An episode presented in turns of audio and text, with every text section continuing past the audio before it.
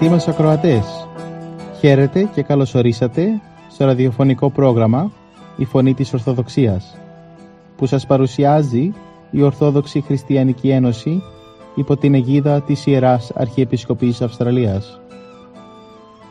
Μεταξύ άλλων θα ακούσετε διδαχές από την Αγία Γραφή, σκέψεις από πατερικά κείμενα και βίους Αγίων. Καλή σας ακρόαση!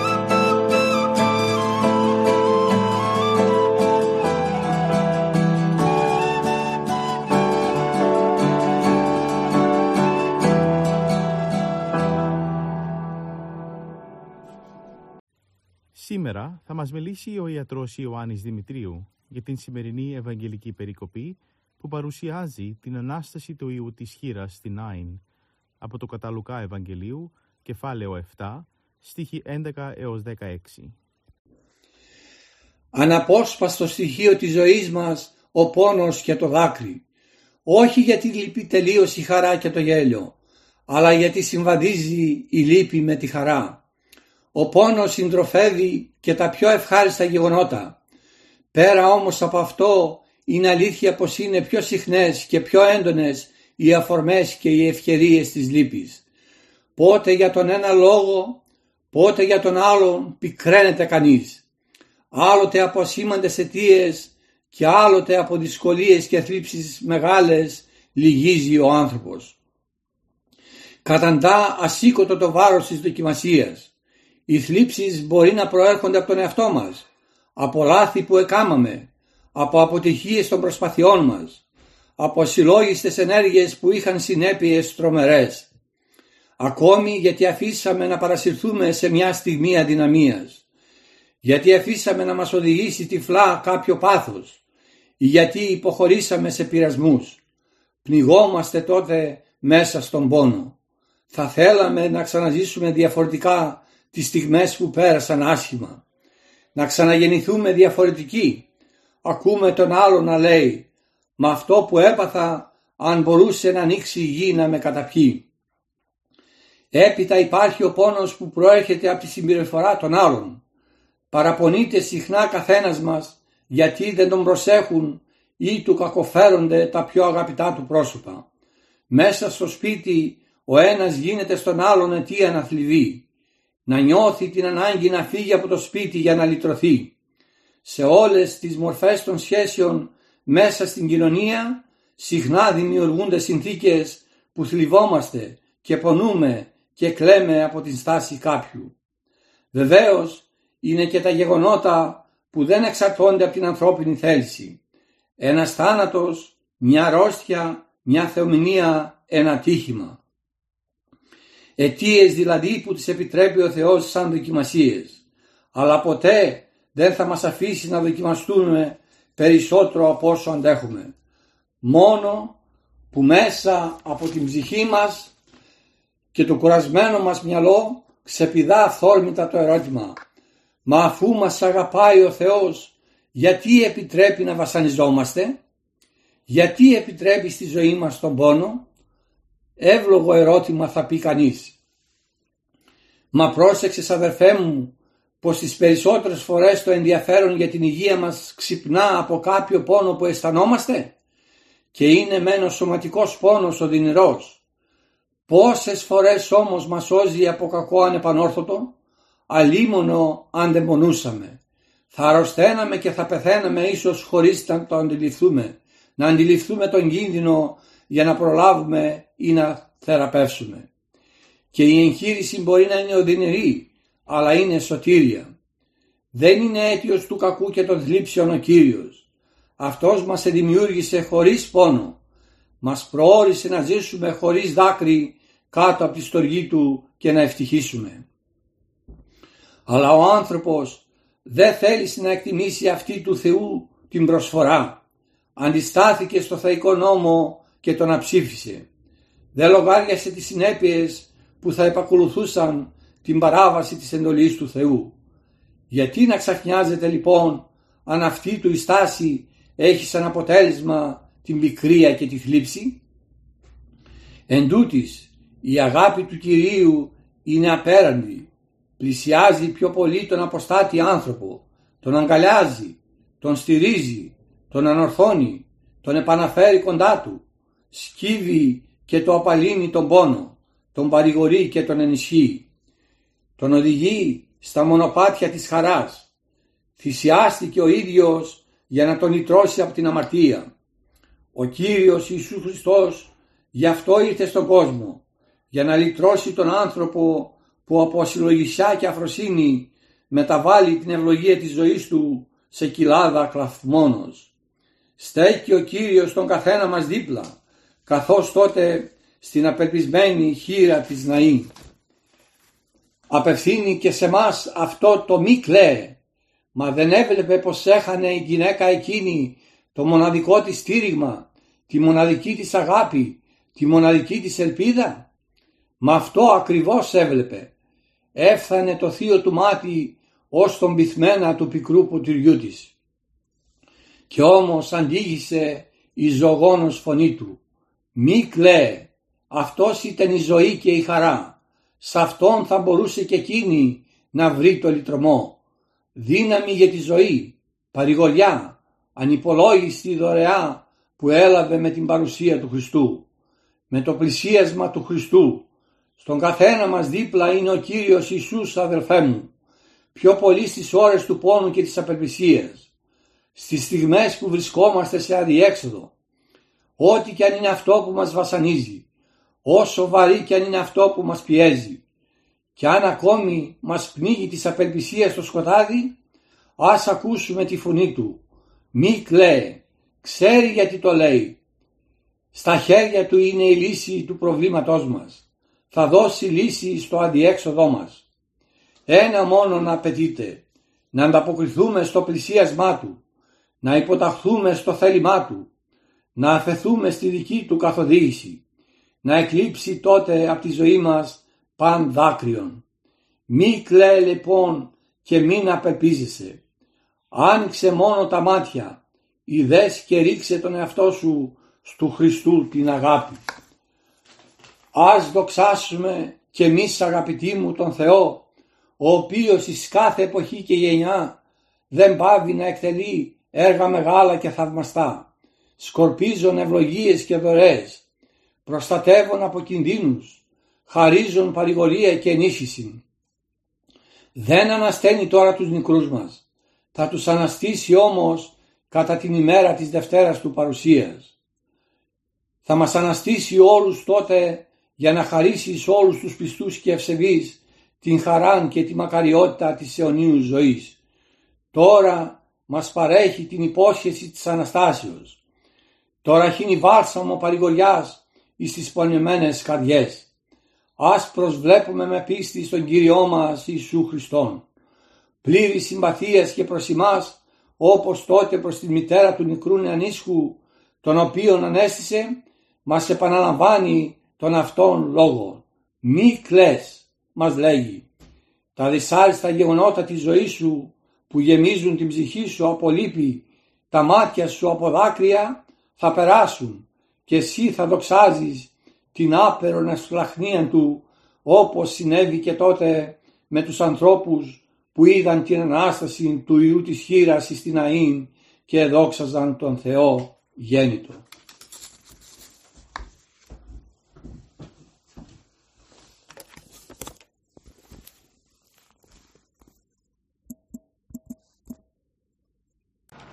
Από τους βίους των Αγίων 8 Οκτωβρίου, η Εκκλησία μας τιμά την μνήμη της Οσίας Πελαγίας.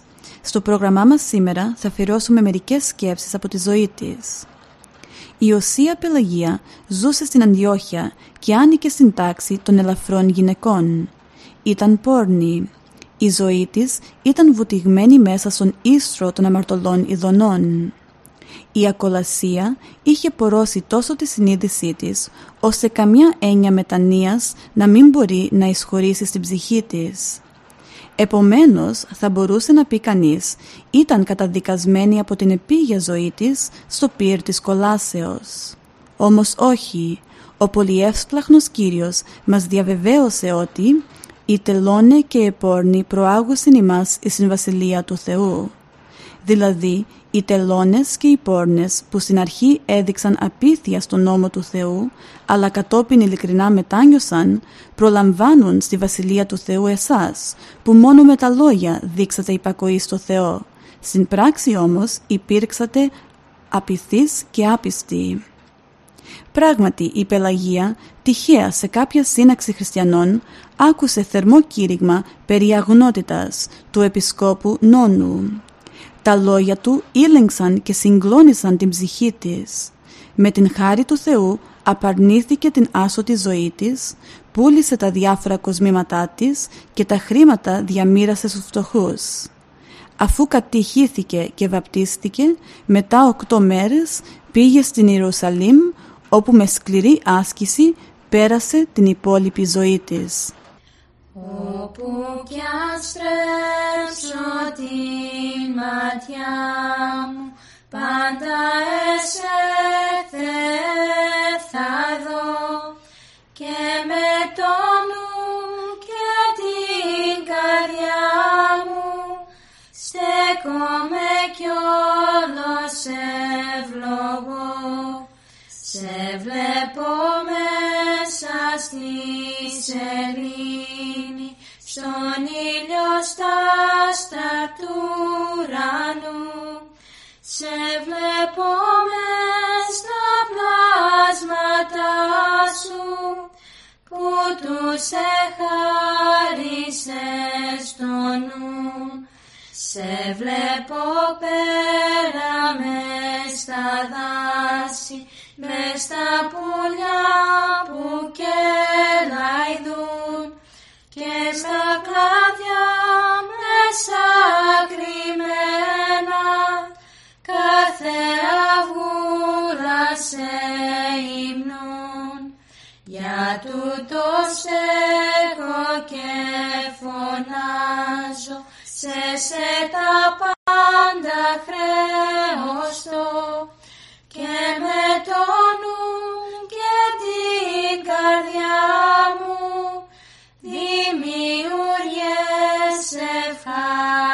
ευχαριστώ. Συνεχίζουμε το πρόγραμμά μας με μερικές σκέψεις από τους πατέρες για τις θείες και γήινες παρηγορίες. Εάν δεν προσκοληθείς στα γήινα πράγματα, θα μείνεις ελεύθερος και από τα δεσμά των θλίψεων.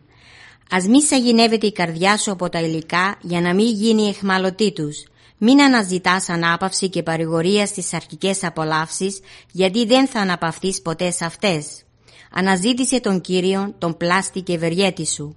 Όλα τα επίγεια είναι πρόσχερα και απατηλά, μόνο ο Θεός και η αγάπη Του μένουν στον αιώνα. Σε ώρες μεγάλης θλίψεως και αφορήτου πόνου, η ψυχή επιζητώντας διέξοδο στρέφεται πολλές φορές με μανία αληθινή σε επίγειες παρηγορίες. Αναζητάς αυτές το αντίδοτο του πόνου. Ξεγελασμένη έτσι από τον διάβολο, αφού ικανοποιηθεί για λίγο, πέφτει μετά σε βαθύτερη θλίψη και απόγνωση. Γιατί η παρηγορία που δίνουν τα φθαρτά πράγματα στον άνθρωπο είναι και αυτή φθαρτή. Γι' αυτό και πολλοί που έζησαν όλη τους τη ζωή μέσα στις ειδονές, φτάνοντας στο τέλος της ζωής τους, συνειδητοποίησαν πως τίποτα δεν απόλαυσαν, πως όλα ήταν φευγαλαίο όνειρο που άφησε πίσω του μόνο πίκρα. Αδιάκοπα η ψυχή πάσχει και υποφέρει και βασανίζεται και παλεύει. Από τη μια μεριά οι εξωτερικές πιέσεις και τα προβλήματα που δεν την αφήνουν σε ησυχία. Το ένα κακό φεύγει, το άλλο έρχεται, το ένα πρόβλημα λύνεται, άλλο εμφανίζεται. Από την άλλη πάλι η ψυχή ταλαιπωρείται εσωτερικά από τα πάθη και τις συγκρούσεις τους που τις δημιουργούν τύψεις, αθυμία, πόνο, θυμό, ταραχή, ανησυχία. Πού λοιπόν θα μπορέσει να κουμπίσει λυτρωτικά η ψυχή με όλα αυτά, Ποιος θα της δώσει ειρήνη και ανάπαυση, ποιος έχει τη δυνατότητα να της εμπνεύσει ηρωισμό και καρτερία για τα εξωτερικά προβλήματα αλλά και, και για την λύτρωση από τις εσωτερικές συγκρούσεις των παθών και της τύψης, ποιος, Ξέρεις άλλον από τον Κύριο μας τον Ιησού; Γι' αυτό λοιπόν νύχτα και μέρα αναζήτα με πόνο και πόθο τον Κύριο. Αναζήτησέ τον μέχρι να τον βρεις και να τον αποκτήσεις. Πού θα τον αναζητήσεις όμως; Ψάξε σε όλα τα σημεία της γης. Ζήτησέ τον στα πέρατα του κόσμου. Ζήτησέ τον στα πλούτη, στη δόξα, στο σωματικό κάλος, στις απολαύσεις και τις ειδονές. Πουθενά δεν θα τον βρεις, γιατί εκείνος σε κρατά ολόκληρο μέσα στα χέρια του και εσύ δεν το γνωρίζεις. Βρίσκεται όλος μέσα σου και αυτό ούτε το νιώθεις. Η βασιλεία του ουρανού μέσα σου είναι. Μην την ψάχνεις σε άλλους τόπους. Κύριε, Κύριε ημών, θαυμαστώ το όνομα σου, πιο ψηλά από τον ουρανόν, η μεγαλοπρέπεια σου.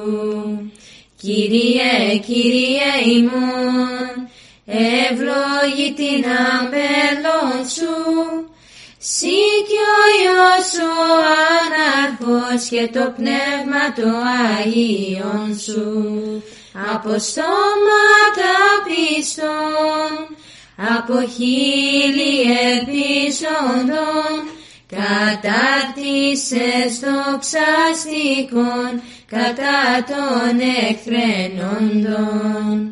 Κύριε, Κύριε ημών, με τα μέτρητο ελαιόν σου, σκέπε φρουρή φύλατε και τούτο των άγνων σου. Κύριε, Κύριε ημών, σώζε τον λαό σου, πρεσβείες της παντανάσας και όλων των Αγίων σου, από στόματα πιστών, από θύλη επισόντων, κατάρτισες δοξαστικών κατά των εφραίνοντων. Από στόματα πιστών, από χείλη επισόντων, κατάρτισες δοξαστικών κατά των εφραίνοντων. Από τους βίους των Αγίων Τη 7 Οκτωβρίου η Εκκλησία μας τιμά τη μνήμη του Αγίου Πολυχρονίου. Στο πρόγραμμα μας σήμερα θα αφιερώσουμε μερικές σκέψεις από τη ζωή του. Ο Άγιος Ιερομάρτυρας Πολυχρόνιος ήταν δυναμικός κληρικός του 4ου μετά Χριστό αιώνα που θυσιάστηκε για τα ορθόδοξα δόγματα της Εκκλησίας μας. Ο πατέρας του Βαρδάνιος ήταν γεωργός στο επάγγελμα και φρόντισε ο γιος του να ανατραφεί όχι μόνο με τα διδάγματα της πίστης αλλά του παρήχε αρκετή και από την άλλη μόρφωση. Έτσι ενώ ο πατέρας καλλιεργούσε τις αμπελοφυτίες του, ο γιος με ζήλο και θέρμη καλλιεργούσε τον αμπελώνα του Κυρίου, διδάσκοντας τα Θεία Λόγια και αγωνιζόμενος τον πολλαπλασιασμό της καρποφορίας του Θείου Σπόρου. Ήταν μάλιστα ικανότατος συζητητής και πολλές φορές είχε καταντροπιάσει σοφούς των ειδωλολατρών σε συζητήσεις φιλοσοφικές για την αλήθεια και τη θρησκεία. Κατόπιν ο Πολυχρόνιος πήγε στην έδρα της Σοφίας και των Γραμμάτων την Κωνσταντινούπολη. Εκεί έγινε διάκονος και έπειτα πρεσβύτερος. Από το αξίωμα αυτό δεν έπαψε να διδάσκει και με πολλούς τρόπους μοχθούσε για τη χριστιανική ανατροφή των ενωριτών του. Όταν όμως έγινε αυτοκράτορας, ο αριανόφιλος γιος του Μεγάλου Κωνσταντίνου, Κωνσταντιος, ο Πολυχρόνιος έμεινε στη μερίδα των κληρικών εκείνων που για το ορθό δόγμα έμειναν απτόητοι μπροστά στους διωγμούς και τις εξορίες που επέβαλε ο αιρετικός αυτοκράτορας. Έτσι οι Αριανοί ανέλαβαν αυτοί οι ίδιοι να απαλλαγούν μια και έξω από αυτόν. Κάποια μέρα λοιπόν που ο Πολυχρόνιος ιερουργούσε, μια ομάδα από Αριανούς εισέβαλε στο ναό και τον έσφαξαν πάνω στην Αγία Τράπεζα και έτσι έγινε τίμιο ολοκαύτωμα για την πίστη του Χριστού που με τη δική του θυσία σήκωσε τη δική μας σωτηρία. Συνεχίζουμε το πρόγραμμά μας με μερικές σκέψεις για τη δίψα του ανθρώπου. Το νερό ομορφαίνει, δροσίζει, δίνει ζωή στην πλάση. Ανυπολόγιστη η αξία του. Τώρα μάλιστα η Αυστραλία πέρασε και σε πολλά μέρη ακόμα περνάει μεγάλη ξηρασία, βλέπουμε πράγματι την αξία του. Όταν κάποτε σταματάει έξαφνα και αδειάζουν οι δεξαμενές, στερεύουν οι πηγές, τα ποτάμια, οι βρύσες, πάβουν οι βροχές, εξατμίζεται κάθε απόθεμα, κάθε σταγόνα δροσιάς, ο μαρασμός και η ξηρασία βασανίζει και ανθρώπους και ζώα και την γη την ίδια. Μαρτύριο τρομερό, έστω και αν διαρκέσει δύο ημέρες μονάχα, πόσο μάλλον όταν κρατάει μήνες και χρόνια όπως σε αυτή μας τη χώρα. Όμως μαρτύριο ασύγκριτα οδυνηρότερο η στέρηση δροσιάς για την ψυχή. Οδυνηρότερο γιατί η ψυχή διψάει πιο έντονα από το σώμα. Οδυνηρότερο γιατί αν αρχίσει δεν κρατάει δύο μέρες μονάχα ούτε μόνο λίγους μήνες. Και όμως μερικοί προσπαθούν να απομακρύνουν τα βήματά τους και τα βήματα των άλλων από τις πηγές. Η ύλη, η τεχνική, η γνώση, το χρήμα σου λένε είναι αρκετά να ικανοποιήσουν την καρδιά. Μακριά λοιπόν από την Εκκλησία, μακριά από τον Θεό. Πλάνη φοβερή, ψέμα μισάνθρωπο. Η ψυχή δεν διψάει για ύλες, διψάει για νερό. Για νερό, για νερά καθαρά, για πηγές κρυσταλλένιες, άφθονες και αστήρευτες. Διψάει για γαλήνη στη σκέψη, για ελευθερία στην καρδιά, για ηρεμία στη συνείδηση, για δραστηριότητα σε κάθε καλό, για χαρά στο παρόν και το μέλλον. Και τούτες οι ζωογόνες πηγές που δημιουργούν, διαποτίζουν και διατηρούν την ευτυχία της μόνο σε μια πηγή ολόδρωση και όνια υπάρχουν. Σε εκείνον που είπε «Ο διψών ερχέστο πρόσμε και πινέτο», στο Χριστό και στην Εκκλησία Του, στο ξεδίψασμα που δίνει ο νόμος Του, η αγάπη Του, η προστασία Του, η ευλογία Του. Χαρείτε όλοι τούτη την εφρόσινη πηγή και αφήστε τους θλιβερούς στεγνωμένους από την άσβηστη δίψα τους να προπαγανδίζουν και να ζουν σε μια γη χωρίς νερό.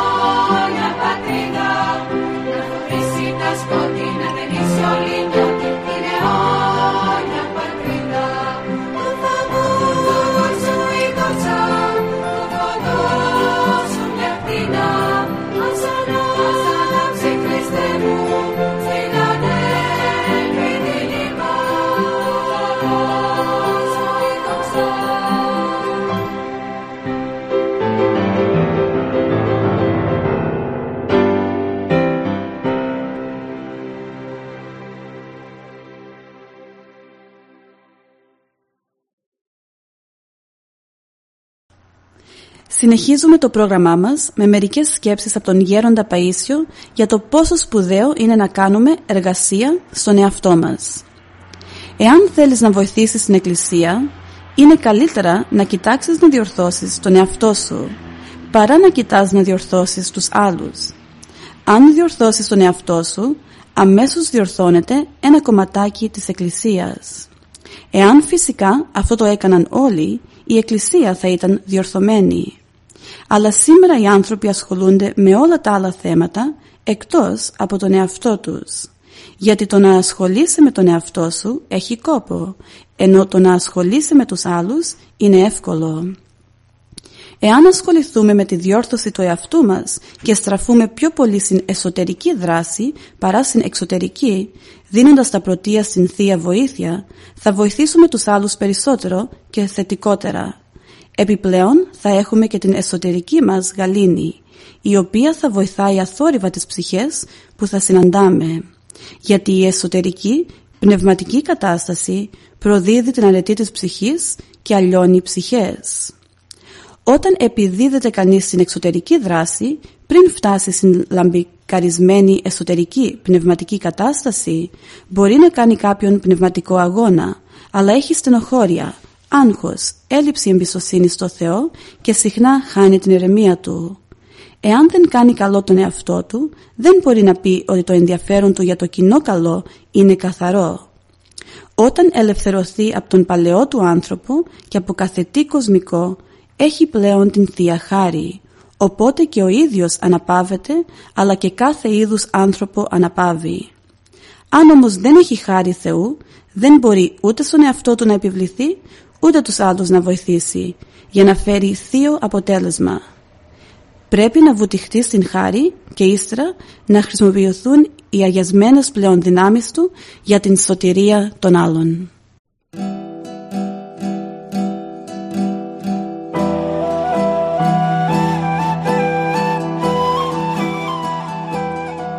Και εδώ φτάσαμε στο τέλος του προγράμματος. Σας ευχαριστούμε για τη συντροφιά σας και θα είμαστε και πάλι κοντά σας την επόμενη εβδομάδα. Μπορείτε επίσης να μας παρακολουθήσετε στο Facebook, Spotify και στο YouTube κανάλι Greek Orthodox Christian Society Sydney. Αγαπητοί μας ακροατές, ο Θεός μαζί σας. Χαίρετε.